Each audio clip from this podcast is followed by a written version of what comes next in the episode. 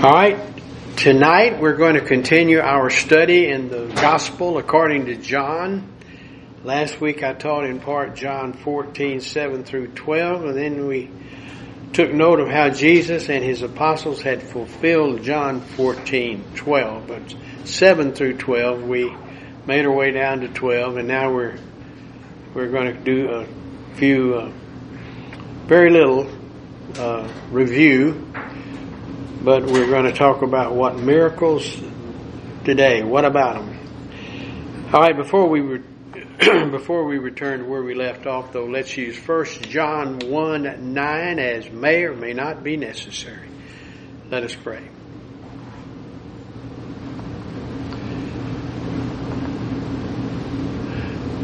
Father, we're grateful for the privilege of being able to come together and to study your word recognizing that all scripture is indeed God breathed and is profitable for doctrine, for reproof, for correction, for instruction in righteousness, in order that the man of God might be perfect, thoroughly furnished unto all good works. For I ask these things in Jesus' name. Amen. All right, uh, I want to review the NIV of John 14, 12. It says, I tell you the truth, Anyone who is who has faith in me will do what I have been doing. He will do even greater things than these because I am going to the Father. So what about miracles today? Well, the question is often raised as to whether the modern church may enjoy the same power of performing miracles as the early New Testament church did. So we know that from previous study that John 14, 12 is talking about the disciples who became apostles and how they did more than Jesus did. Because there were, of course, 12 plus of them. 12, and then there were many others who, of course, believed on the Lord Jesus Christ and did a lot of miracles. And we look at a rec- looked at a record of those found in the book of Acts and in the gospel accounts and then in the epistles. Uh, and then, of course, in the age of the church, as we will see, uh, the whip gifts, and that includes miracle, miracle working by individuals having the gift of being able to do miracles has passed, if you will. Uh, and uh, not that miracles are not done today. We know that to be the case. But that's basically our study tonight as we begin. What about miracles today? So that question is indeed often asked as to whether the modern church may enjoy the same power of performing miracles as the early New Testament church did. Well, when the, uh, again, canon got completed, that seemed to be the signal event that whip gifts uh, are gone and when it got dis- better said when it got written and then when it got distributed once we got the canon distributed we see uh, and in fact saw a gradual diminution if you will of uh, miracles performed by people. So we're going to look at all of that. This is just kind of an overview with one exception now when the rapture occurs and then in the tribulation the antichrist will do a lot of miracles and it's quite possible that believers will be doing miracles during the tribulation. Uh, but uh, we'll speak to that a little later. So here we go. What about miracles today? So the question is often asked as to whether the modern church may enjoy the same power of performing miracles as the early New Testament church did. It must be granted that God is omnipotent and could enable His own to perform miracles today. Uh, while it is clear from Scripture and history that God generally and gradually ceased to work through signs and wonders as the canon was being completed and distributed. And I think we can agree miracles do occur, occur today. But as far as the gift of miracles, I rather think that it is it's very very unique, and maybe in the uh, lands where uh, the jungles of Africa and the, where missionaries are in India, etc. Uh, they may very well have have uh, some missionaries, for example, may have the ability to do miracles, but it's a very unique situation, usually to counter uh, the demonic activity, because Satan does miracles all the time. Um, I was telling Wayne and Carolyn about how Deborah told me about. Uh, she read the, the Screwtape Letters, and then she said, "Then I read that other book." Started reading that other book you recommended, uh, which was uh, uh, the, the Haunting of Bishop Pike by Merrill F. Unger. And she said, "That's the scariest book I ever read." And I said, "Well, that's right because you you see how Satan." use those miracles to get the bishop, you know, involved in trying to talk to his son, you know, who had committed suicide and was a drug addict, and uh, and he let him have very, several very successful seances where he heard the voice of the son, and he and he saw all sorts of things happening inside the home. Uh, until he had him confident enough that he took him out into the desert of Israel, led him out there, the demon, and uh, dropped him off and left him, and he died uh, of dehydration and uh, couldn't find his way back because he took him way out in the desert. So there are a lot, and then of course I told her, I said, well, the next one you want to read is, the, is Hal Lindsey's book, Satan is Alive and Well on Planet Earth.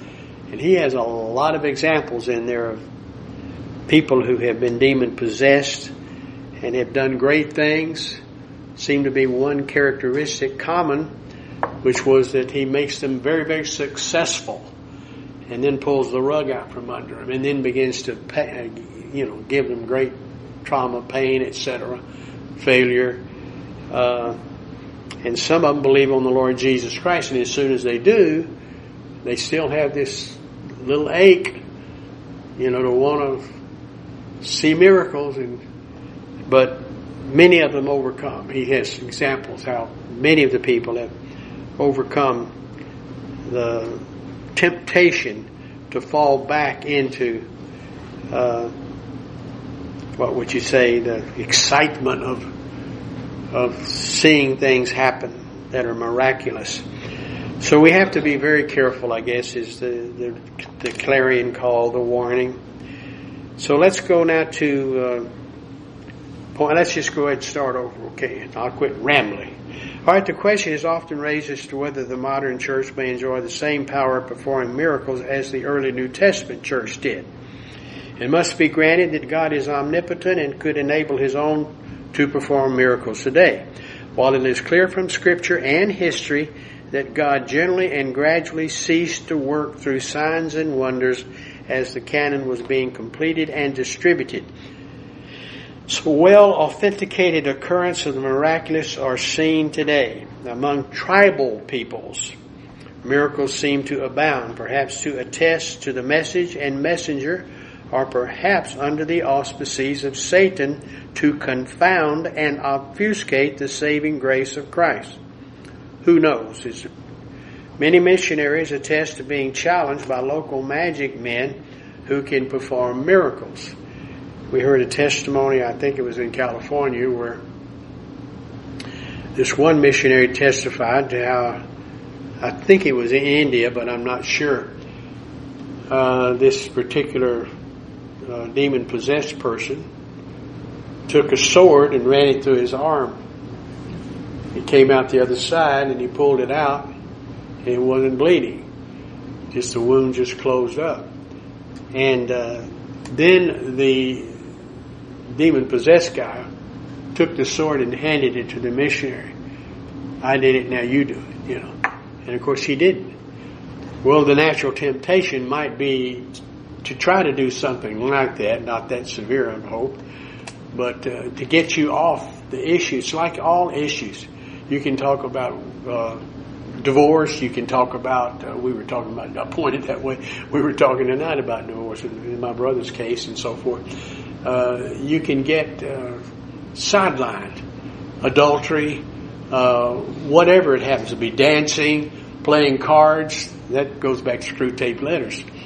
As the demon says in Screwtape Letters, if marriage gets him off of Christ, talk to him about the great marriages and, his marriage.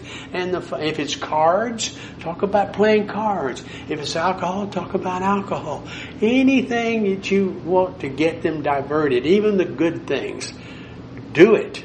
And uh, I think that uh, it's it's really impressive uh, the way it's done because it's done in a fun way. It's an excellent book. It's uh, C.S. Lewis was a great writer and not a minister. C.S. Lewis was a layperson, and uh, back in World War II, I mean World War yeah, War War World War II, you know, the big war, you know, but uh, that was the time period where he was very active in England, and he went through the bombing of the V2s and V1s, V2s, V3s, etc.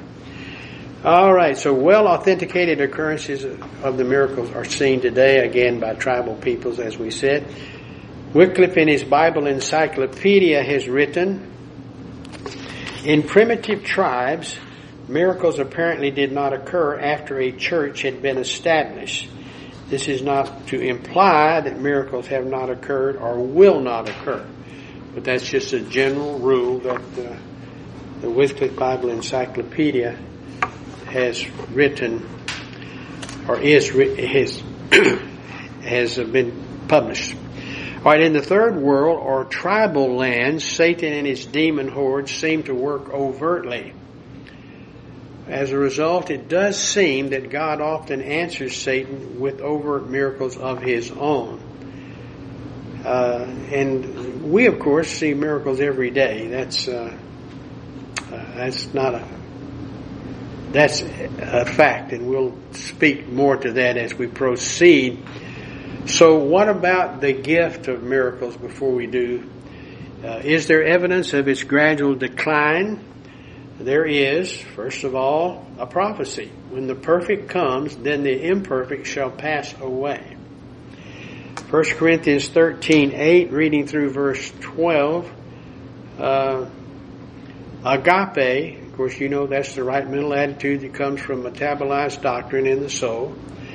Agape never faileth, but whether there be prophecies, they shall fail. Whether there be tongues, they shall cease. Whether there be knowledge, it shall vanish away. So clearly it teaches those things are going to vanish away. Colonel Thieme calls those whip gifts. Uh, and uh, uh, verse 9 says, For now we know in part and we prophesy in part. So it's talking about knowledge. But when the complete knowledge comes, then those will pass away. And that would be the scripture when it gets written and it has been used uh, and it therefore supplants the whip gifts, which would include miracles. It says, For we know in part and we prophesy in part. But when that which is perfect is come, then that which is in part shall be done away. And that's a key verse because the that is a, a, a is a neuter and it's a singular thing. And uh, some people say, well, that's when Christ comes. That's one of the interpretations of that verse.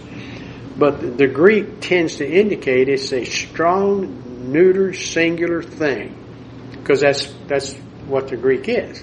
You know, it has uh, different cases, and uh, it's talking about some strong neuter thing.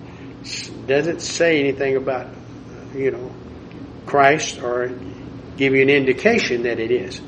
And that's from R.B. Thieme interprets it that way. Uh, F. Unger interprets it that way much of the early Dallas theological guys say that's talking about when the scripture comes, then the uh, uh, the perfect is come, then that which is in part shall be done away. Uh, and that, and but when that which is perfect is come, would be the scripture.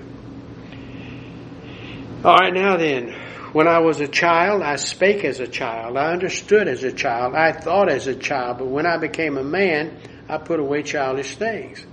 For now we see through a glass darkly, but then face to face when the scripture unfolds and is distributed. Now I know in part, but then shall I know even as I also am known.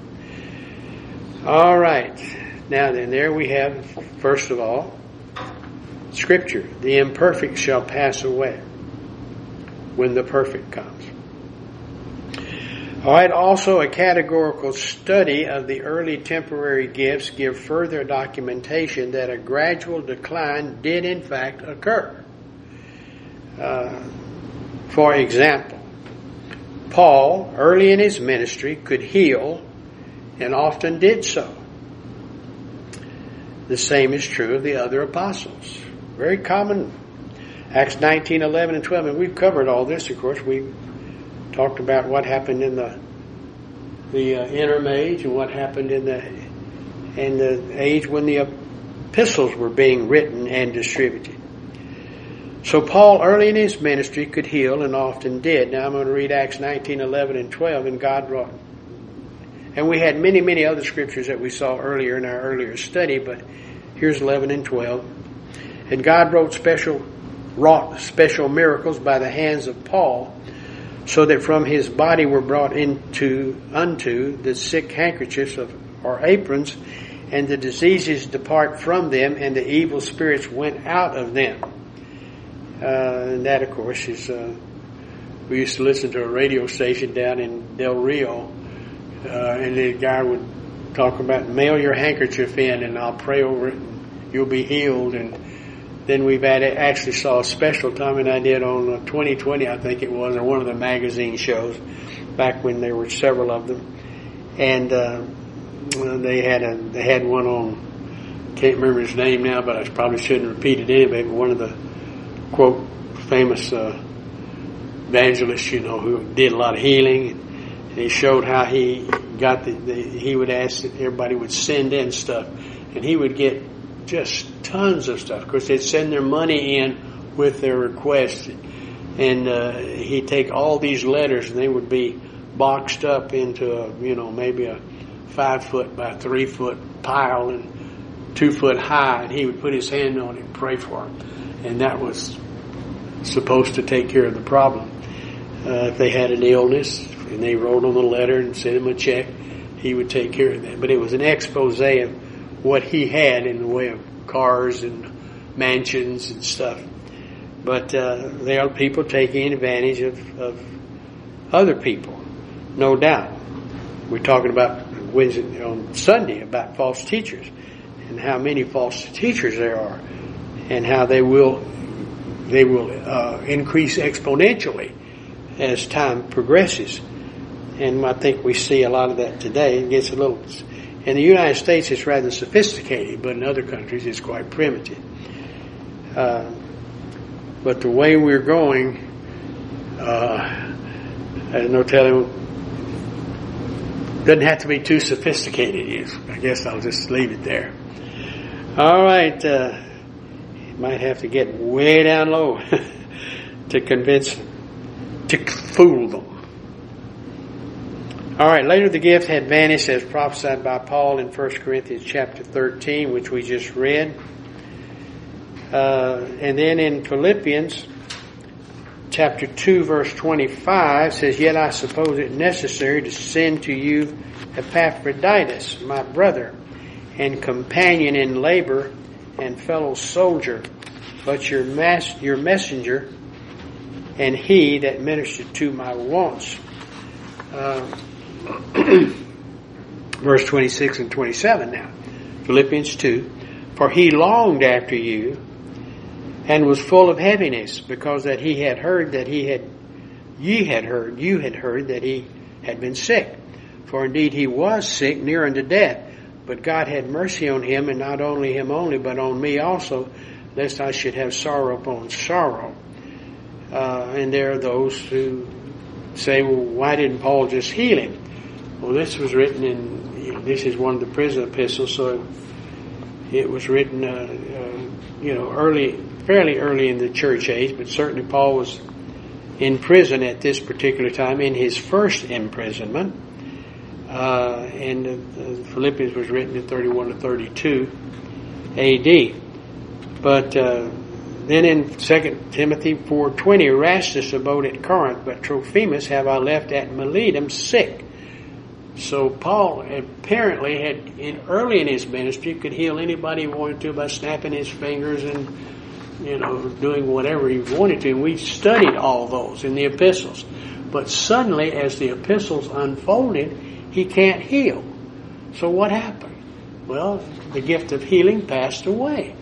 Uh, and uh, uh, Unger, in his book on tongues, speaks of all of the temporary gifts as having been hissed off the stage when the canon of Scripture is completed. That is to say, when that which is perfect comes, the Scripture. So once the Scriptures are completed and they've been uh, distributed, uh, the whip gifts left, and one of the whip gifts was, of course, tongues, inter- interpretation of tongues, uh, uh, discerning of spirits, various healings, etc. So additionally, both Unger and Thieme conclude that Scripture itself seems to indicate a gradual reduction in the use of temporary or whip gifts as the Bible unfolded. Uh, I earlier alluded to the fact that after AD 58, there was no evidence of whip gifts being extant. I didn't use the gift, I mean the, the year, but thought I'd put a, put a year on it here.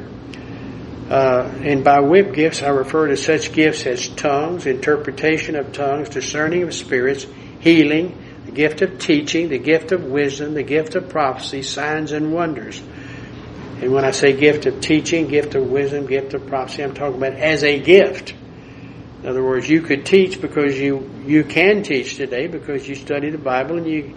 Uh, in my case, I just studied, studied, studied, studied over quite a period of time and did it myself rather than, well, I shouldn't say that. I took a course in, in Greek and, uh, at the, at the Dwight L. Moody place and also, uh, I studied Hebrew at the University of Texas, but, uh, that's the way it's done today. But when the gift was active, it just came on you. Uh, and you got up and you taught and somebody was in the, you know, who had another gift of discerning of spirits and uh, interpretation of tongues, etc. So let me go back to 2.4. I earlier alluded to the fact that after AD 58, there was no evidence of whip gifts being extant. And you say, why 58 AD? Well, that's when 2 Corinthians was written. So after the writing of 2 Corinthians, you have a lot of scriptures, and we're going to look at them in a minute as listed any as listed. So by whip gifts again, I've, I've given you tongues, interpretation, tongues, discerning spirits, healing, the gift of teaching, gift of wisdom, gift of prophecy, signs and wonders, etc. Now here's the key. After a very important key. After the writing of 1st and 2nd Corinthians in 56 and 57 AD, respectively, there is no mention of the whip gifts. A significant number of books of the Bible were in fact written and distributed after 1st and 2nd Corinthians. But there's no mention of those gifts. For example, we had Colossians, Galatians, Philemon, 1st and 2nd Thessalonians, 1st and 2nd Timothy, Titus, 1st and 2nd Peter, 1st and 2nd and 3rd John, Hebrews, Jude, and revelation other than Satan doing the healing in the book of the Revelation and the Antichrist and the false prophet. So, as far as Christians performing the miracles, the whip gifts, there is nothing in the later books of the Bible. So why? You got it being done right up to 57, 58 in spades, and then all of a sudden, that's about the time that the Bible began to get distributed and written and then distributed, uh, and we see a nothing. So why did it just fall off the cliff like that? In other words, and then you have people like Paul who says, I couldn't heal Trophimus. I couldn't heal Miletus. Uh, so I left him at, I left him at home. Why didn't he just heal him? Because apparently there was this diminution, if you will, of, of uh, healing. We're studying healing as a miracle here, but it applies to all miracles, all of the whip gifts, as Colonel Thieme has called them. All right, now caveats concerning certain miracles.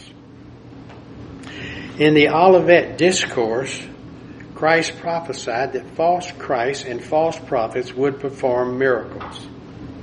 Matthew 24, 24, For there shall arise false Christs and false prophets, and shall show great signs and wonders, insomuch that, if it were possible, they shall deceive the very elect we must be very careful with reference to analyzing what appears to be a miracle, especially when performed by a godly man. All right, presumably the work of the Egyptian and Babylonian musicians. We'll get to that one later on, but let's go first on on uh, page two. Uh, excuse me, page four. And no marvel, for Satan himself is transformed into an angel of light. Therefore, it is no great thing if his ministers also be transformed as the ministers of righteousness, whose end shall be according to their works. So care has to be taken because if Satan himself is transformed into an angel of light, no big deal if his ministers also be transformed into ministers of righteousness, but their end shall be according to their works. And then in Matthew 7, 22 and 23, many will say to me in that day, Lord, Lord, we have not prophesied, have we not prophesied in thy name? And in thy name have cast out devils, and in thy name done many wonderful works. And then I will profess unto them, I never knew you. Depart from me that work iniquity. So we find people who actually come to the Lord in the last days and say, hey, look what I did for you. I did miracles.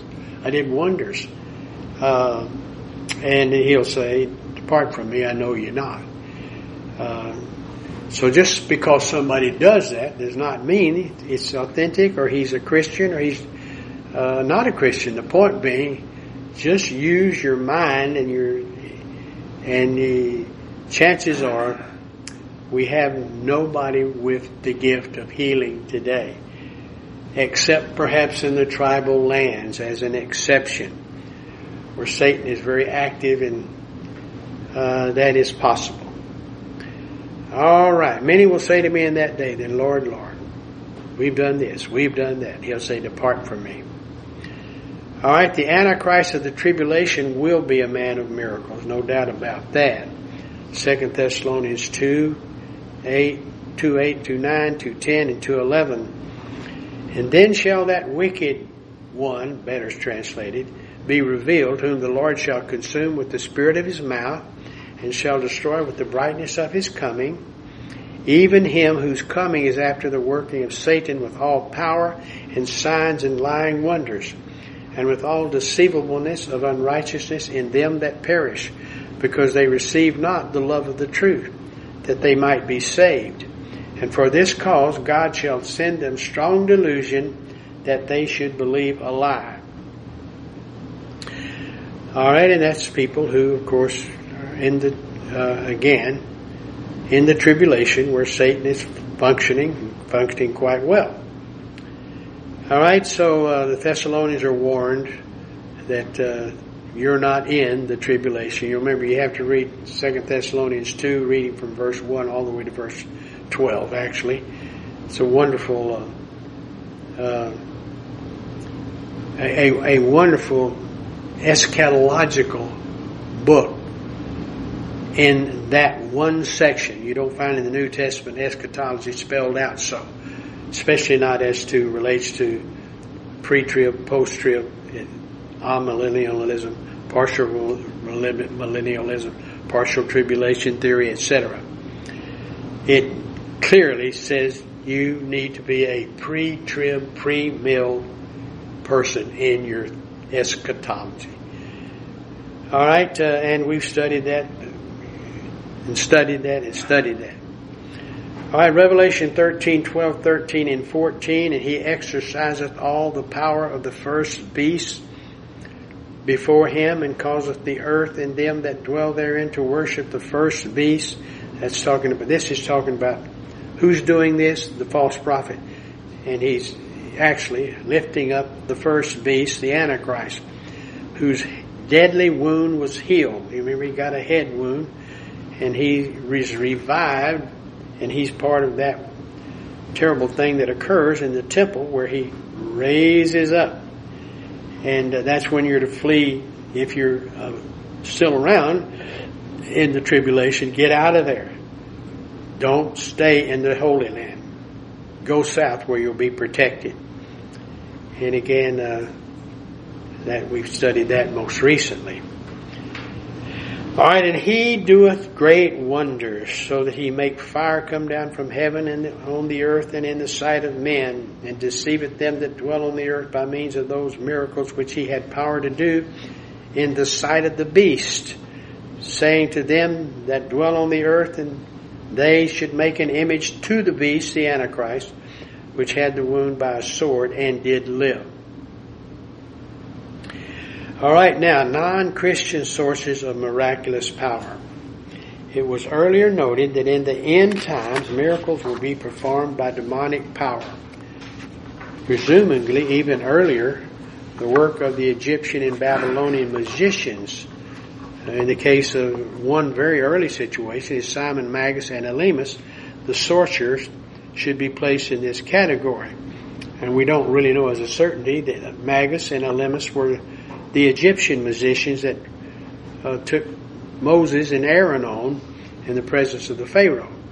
But that certainly happened. Exodus 7, 11 and 12. Pharaoh then summoned wise men and sorcerers and the Egyptian mag- magicians also did the same things by their secret arts. Each one threw down his staff and it became a snake.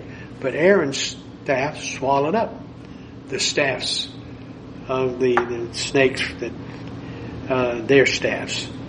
So the story goes, of course, that uh, they threw their canes down, each one of them, and they became snakes.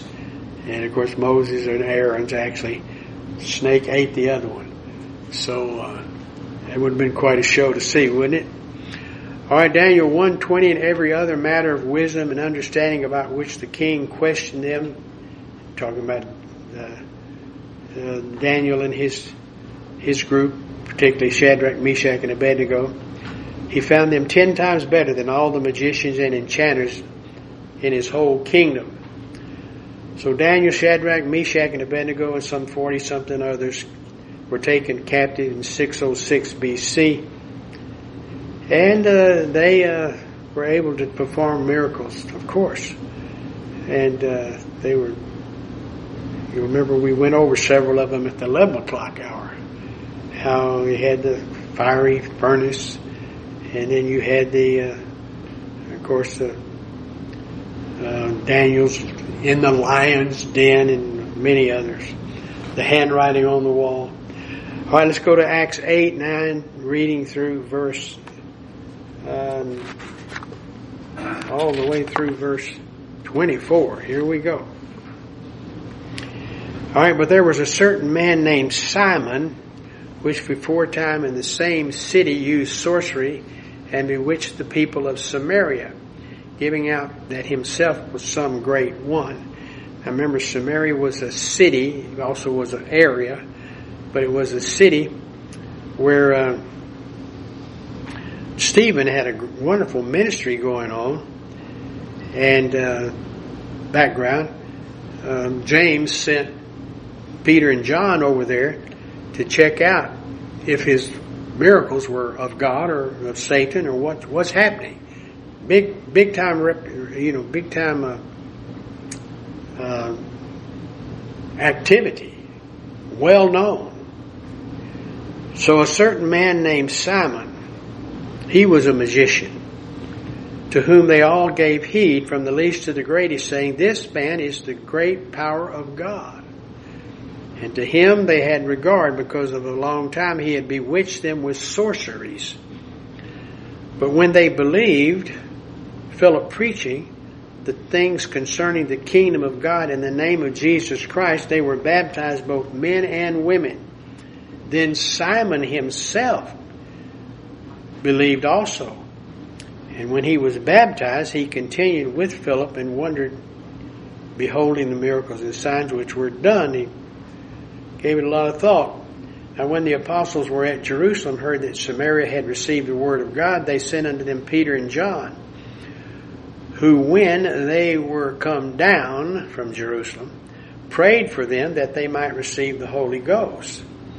For as yet he was fallen upon none of them, only they were baptized in the name of the Lord Jesus. These are all the people there in Samaria who had believed on the Lord Jesus Christ during the ministry of, of uh, predominantly uh, Stephen. Then laid their hands on them and they received the Holy Ghost. And when Simon saw that through the laying on of the hands, uh, uh, he decided, well, I need to, I'd like to do that, you know, because I've been doing all these satanic miracles, but I'm now a Christian, so I see what they're doing. They're laying hands on people and they're getting healed and they're doing other great things. I'd really like to be able to add that to my repertoire, if you will. And uh, that was not the question to be asked. So uh, when Simon saw that through laying on of the apostles' hands the Holy Ghost was given, he offered them money saying, Give me this power, that on whomsoever I lay hands, he may receive the Holy Ghost. See, they, be like that. That was very spectacular. You know, they would speak in tongues and probably do other miraculous things. But Peter said unto him, Thy money perish with thee, because thou hast thought that the gift of God may be purchased with money. Thou hast neither part nor lot in this matter, for thy heart is not right in the sight of God. Repent therefore of this thy wickedness, and pray God, if perhaps the thought of thine heart may be forgiven thee. For I perceive that thou art in the gall of bitterness and in the bond of iniquity. And answered Simon and said, Pray you to the Lord that none of these things which ye have spoken come upon me. In other words, they told him these are the bad things that are going to happen to you because you're offering money and you don't understand what you're offering. I mean, asking. All right, uh, now then let's go on to Acts 13 6. Uh, and when they had gone through the Isle of Paphos, that would be Paul and Barnabas, they found a certain sorcerer, a false prophet, a Jew, whose name was Bar Jesus, which was with the deputy of the country, Sergius Paulus, a prudent man, who called for Barnabas and Saul and desired to hear the word of God. Now this of course, is on the island of Cyprus. This guy is the governor of the island. They went to the island of Cyprus and they went all the way around uh, again to the capital. And uh, they met with the deputy. And uh, there was a guy who was a sorcerer who had been the right hand man of the head of the island, the governor. He worked for the governor and done, he helped him out and probably did a lot of miracles. But Elymas, his name was E L Y, and you would pronounce it probably Elumus. The Y would become a U. All right, the sorcerer. For so is his name by interpretation. He withstood them, seeking to turn away the deputy from the faith. Then Saul, who is also called Paul, filled with the Holy Ghost, set his eyes on him and said, O full of subtlety and all mischief, thou child of the devil, thou enemy of all righteousness, Wilt thou not cease to pervert the right ways of the Lord? And now, behold, the hand of the Lord is upon thee, and thou shalt be blind, not seeing the sun for a season. And immediately there fell on him a mist and a darkness, and he went about seeking some to lead him by the hand. Then the deputy, when he saw what was done, believed, being astonished at the doctrine of the Lord. So again, another of many examples of how the disciples who became apostles, and Paul was the 12th apostle, and how they would do many more miracles than Jesus did. And here was one of many examples that we've studied earlier. All right, summary. The miracles performed by Moses and Joshua may easily be found and studied in the Pentateuch and book of Joshua. The works of Elijah are described in 1 Kings 17, 17 through 24 and 1 Kings 18, 17 through 46. The miracles of Daniel are recorded in the book of Daniel. The miracles of our Lord are scattered throughout the Gospels. Miracles performed by leaders in the early church may be found in the book of Acts, beginning in chapter 3, and the early epistles to the church. The Gospels records 35 separate miracles performed by Christ. Of these, Matthew mentions 20, Mark 18, Luke 20, and John 7. It should not be concluded, however, that these are all of the Lord's work. Obviously, the gospel writers under the leadership of God the Holy Spirit only selected a few. It was Luke who said if we put everything in there that the Lord did, you wouldn't have enough books to hold it all. Alright, there were many ways of arranging the individual miracles noted in the Gospels depending on the purpose of the commentator.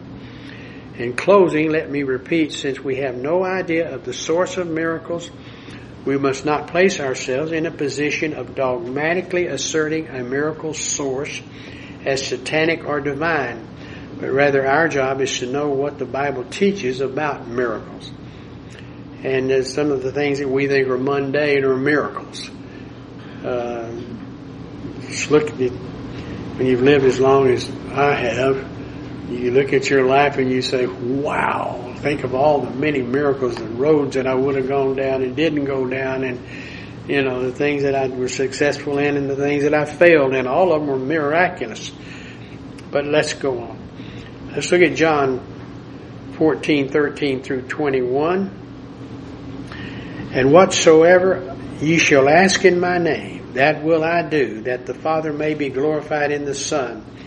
If ye shall ask anything in my name, I will do it. And then John 14, 15, I did a little bit of exegesis to clear that verse up. It says if, and it's a third class, maybe yes, maybe no, ye love, agapao, second person plural, present active indicative, keep on loving me. Keep, and tereo is the, again the verb, you shall in the future, you producing the action of the verb, you all shall keep in other words, my commandments. So if ye love me, keep my commandments and keep on keeping them. And I will pray the Father, and he shall give you another comforter, that he may abide with you forever. Even the Spirit of truth, whom the world cannot receive, because it seeth him not, neither knoweth him. But ye know him, for he dwelleth with you and shall be in you. I will not leave you comfortless. I will come to you. Yet a little while and the world seeth me no more. But ye see me because I live. Ye also live also. At that day ye shall know that I am in my Father, and ye in me, and I in you. And then verse 21. He that hath my commandments and keepeth them, he it is that loveth me, and he that loveth me shall be loved of my Father, and I will love him, and will manifest myself again. Uh, and, and I, uh, excuse me, and I will manifest myself uh, to him. All right, now let's look at the NIV quickly. Uh, 14, 13, reading through verse 21, and I will do whatever you ask in my name so that the Son may bring glory to the Father. You may ask me for anything in my name, and I will do it. If you love me, you will obey. He's talking to the disciples now. Do anything in my name and I will do it. If you love me, you will obey what I command. And I will ask the Father and he will give you another counselor to be with you forever. The Spirit of truth. The word, the world cannot accept him because it neither sees him nor knows him. But you know him for he lives with you and will be in you. I will not leave you as orphans. I will come to you. Before long the world will not see me anymore, but you will see me because I live. You also will live. On that day you will realize that I am in my Father and you are in me and I am you in you. Whoever has my commands and obeys them, he is the one who loves me. He who loves me will I, excuse me, he who loves me will be loved by my Father and I too will love him and show myself to him. And so I think the best way to teach these verses is to review the doctrine of the kingdom as in kingdom of God, uh, the kingdom age as such, and we will cover that next week, the Lord willing, and the creek doesn't rise. To be a good place to stop and to start next week. The doctrine of the kingdom. All right, let's close her out now, but first an invitation to anyone who may be without Christ, without hope, without eternal life. Uh, I would certainly uh, recommend that if you are not a believer in the Lord Jesus Christ, you take care of that right now by simply telling God the Father, I'm believing on God the Son and on the promise of the Word, you will be saved. And that is a miracle of unto itself that God could love us in our humanity. Yes, God so loved the world that he gave his only begotten Son that whosoever believeth in him should not perish but have everlasting life. God sent his Son into the world not to condemn the world but that the world by him might be saved. He that believeth on the Lord Jesus Christ has salvation. He that believeth not shall not see salvation. Because he's the only way. I am the way, the truth, and the life. No man cometh unto the Father except by me. So once more, let me urge, believe on the Lord Jesus Christ and thou shalt be saved. For by grace are you saved through faith and that not of yourselves. It's a gift of God, not of works, lest any man should boast. I'm going to pause for just a moment and give our benediction and so during that moment of silence, I urge you, if you've not believed on the Lord Jesus Christ, to do that now.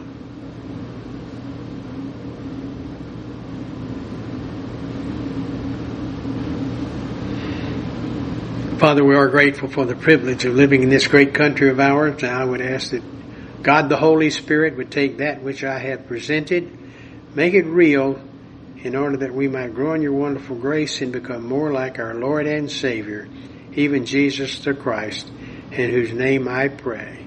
Amen.